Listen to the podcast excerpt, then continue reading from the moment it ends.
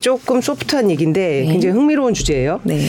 저는 몰랐어요. 이 명품 브랜드가 레스토랑을 내는 게 있었나 했는데 네. 일단 구찌가 지금 한국에서 레스토랑을 냈다. 저도 이제 뭐 먹어본 적은 없어서 음, 네. 명품 브랜드 레스토랑에서 오는 28일 날 서울 음. 이태원에 있는 구찌 매장에 매장 맨 위층에 이제 문을 열게 되는데 네. 이탈리아랑 미국이랑 일본에 이어서 세계 전 세계 네 번째로 이제 구찌 레스토랑을 여는 거예요. 네. 음. 이 명품 브랜드가 이제 식당을 낸다고 하니까 또 이제 너도나도 이제 소비자들 관심이 아. 매우 뜨겁습니다. 지난 16일부터 이 온라인 사전 예약을 받았었거든요. 네. 이 사진 좀 보시면 제가 직접 한번 해봤어요 이번에. 아.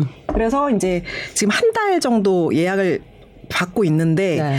어 15일까지 예약을 받고 있거든요. 다음 달 15일까지 이게 넣어서 해보니까 지금 검색한 시간대 예약이 불가능하다. 뭐 이렇게 어저 일자를 다시 검색해 달라 뭐 이렇게 하고 있는데 네. 알고 보니까 이게 뭐 그냥 어 조금 제가 조금 늦은 게 아니라 이거 딱 열자마자 16일에 그냥 20분 만에 광클 하면서 한 달치 예약이 다 끝났고요. 그 정도로 가야 되나?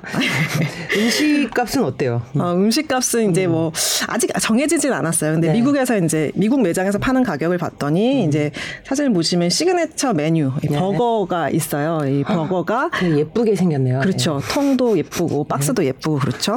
네. 그렇죠. 솔깃하시죠.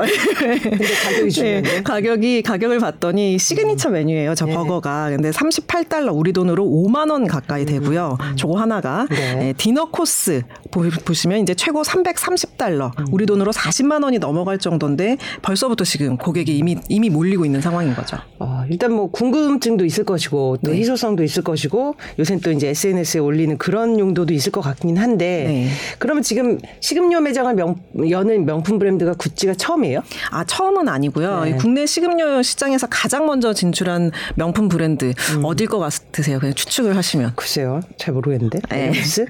아 디올이 디올? 디올이 가장 먼저 이제 진출을 했는데 네. 지난 2015년에 서울 청담동 디올 매장에서 어 5층에 카페를 차렸습니다. 음. 네. 어, 사진 좀 보시면 어 이 지금 아메리카노 저 앞에 있는 커피 저 커피가 로고를 새겼네요. 네, 그렇죠. 어, 크리스찬 디올 요거 네. 요거를 새겼죠. 지금 2인 한 잔이 요거 한 네. 잔이 19,000원이고요. 네. 저 뒤에 보시면 저 저게 이 전체가 이제 afternoon 세트 2인 기준 afternoon 세트 저 디저트까지 나오는 네. 게 어, 12만 원이나 됩니다. 네. 그렇고 또 이게 큰 인기를 끌면서 지금 뭐 SNS에 제 SNS에 진짜 너도 나도 저렇게 많이 올리는 어, 요 장소가 SNS에서 인증샷 명소로 지금 자리를 잡고 있어요.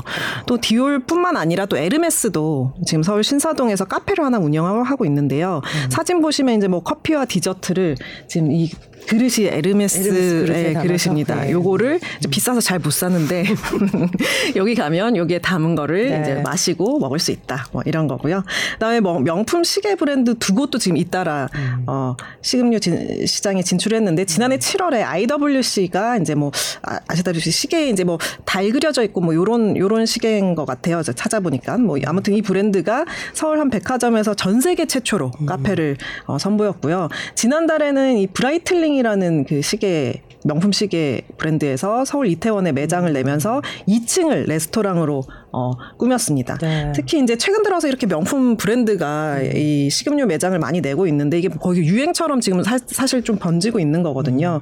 뭐 카페뿐 아니라 레스토랑, 뭐 vegan burger 종류도 어, 다양해지고 있습니다. 어쨌든 명품 브랜드들이 뭐 식당으로 뭐 돈을 크게 벌려고 할 것 같진 않고. 네. 자, 그러면 뭐 자신들이 낸 지금 매장 건물 어떤 뭐 꼭대기에 내고 네. 어떤 목적이 좀 있을 걸로 분석을 하세요? 네, 대부분 보면 은 이제 그냥 매장이 아니라 flagship store라고 해서 좀 특별한 매장이죠. 네. 예.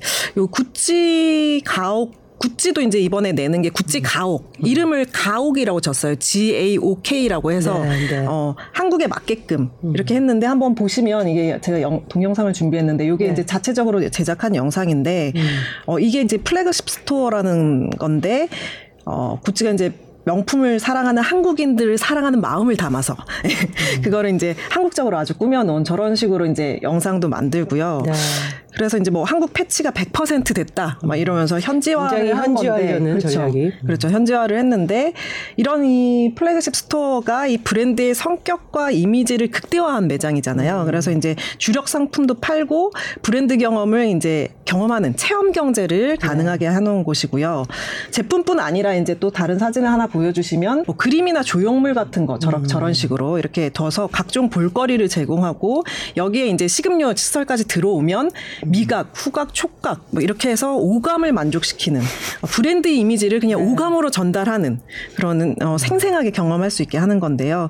또 이 명품 브랜드 flagship store에 식음 식음료 시설이 들어서면서 매장보다 사실 화제가 더 되잖아요. SNS 상에서도 그렇고 이 오프라인 매장으로 이 소비자도 불러들이고 그러면서 매출도 올리고 또 고객 충성도도 높이는 뭐 그런 효과가 있습니다. 네. 사실은 뭐, 어, 명품 입장에서는 본인들의 아이덴티티를 이런 다양한 방식으로 구현하는 거는 뭐 자유겠지만, 최근에는 사실은 이제 명품 브랜드 판매가 굉장히 늘고 가격도 크게 올리고 있어서 그렇죠. 사실 예. 좀, 뭐, 좀, 좀 곱지 않은 시선도 있는 게 사실이에요. 이제 네. 오픈런으로 이제 굉장히 고객들은 정말 그걸 사기 위해서 이제 매- 많이 몰리는데 음. 사실 올해만 해도 구찌도 그랬고 뭐 에르메스 지금 예로 들었는데도 그렇고 다 뭐 몇십 퍼센트씩 두 자릿수 이제 가격 인상을 했으니까요. 네. 실적도 그만큼 나오고. 그래서 뭐 이- 그런 것도 조금 생각을 해봤으면 좋겠는데 일단 명품은 너무 수요가 많이 몰리니까 이 음. 네. 가격을 올리는 거를 저희 언론들도 뭐 비판을 하고 그냥 비판에서 끝나고 뭐 이제 그런 일들이 반복되고 있는 것 눈, 같습니다. 눈 깜짝 하나 안 하죠. 예. 그렇죠. 네. 식음료 시장은 사실 본인의 본업들도 아닌데 그 MZ 세대를 겨냥한다. 뭐 이런 식으로 좀 해석을 해야 되나요? 그러면 네, 사실 뭐 음. 전혀 뭐 아쉬울 건 없죠. 근데 이렇게 식음료 진짜 지- 시장에 진출을 하는 게 음. 지금 사실 전 세계 몇 안 되는 지금 명품 브랜드 식음료 네. 음. 어, 매장이 지금 한국에 있는 경우가 많잖아요.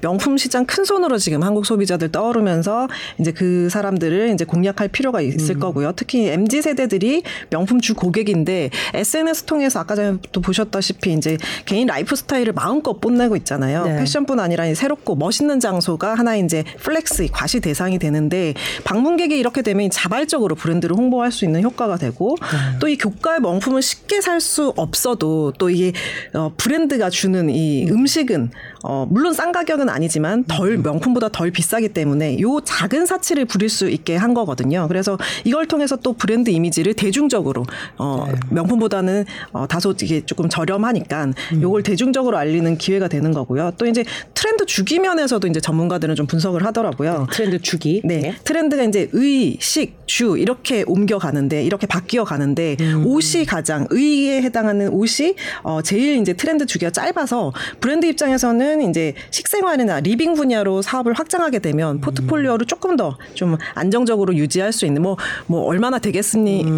맞는 근데 이거 네. 재밌는 포인트네요. 그러니까 네네. 의식주가 의가 가장 트렌드 주기가 짧고 유행 주기가 짧고 네, 네. 식이나 주로 그러니까 집 이제 인테리어라든지 이런 쪽으로 갈수록 조금 더 장기적으로 이제 실적과 연계될 수 있다는 이런 분석인데 네 네. 실제로 그런 것 같습니다. 코로나 때도 이제 집콕이 늘면서 사실 인테리어나 이쪽 그 업체들이 이제 매출이 굉장히 늘고 네.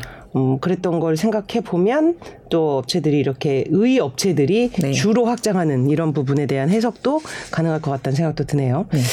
아무튼 매번 시장 상황과 또 업계 상황 그리고 트렌드 분석까지 음, 오늘도 재미있는 소식 가져와줘서 고맙습니다. 다음 주에 뵙겠습니다. 네, 예. 감사합니다.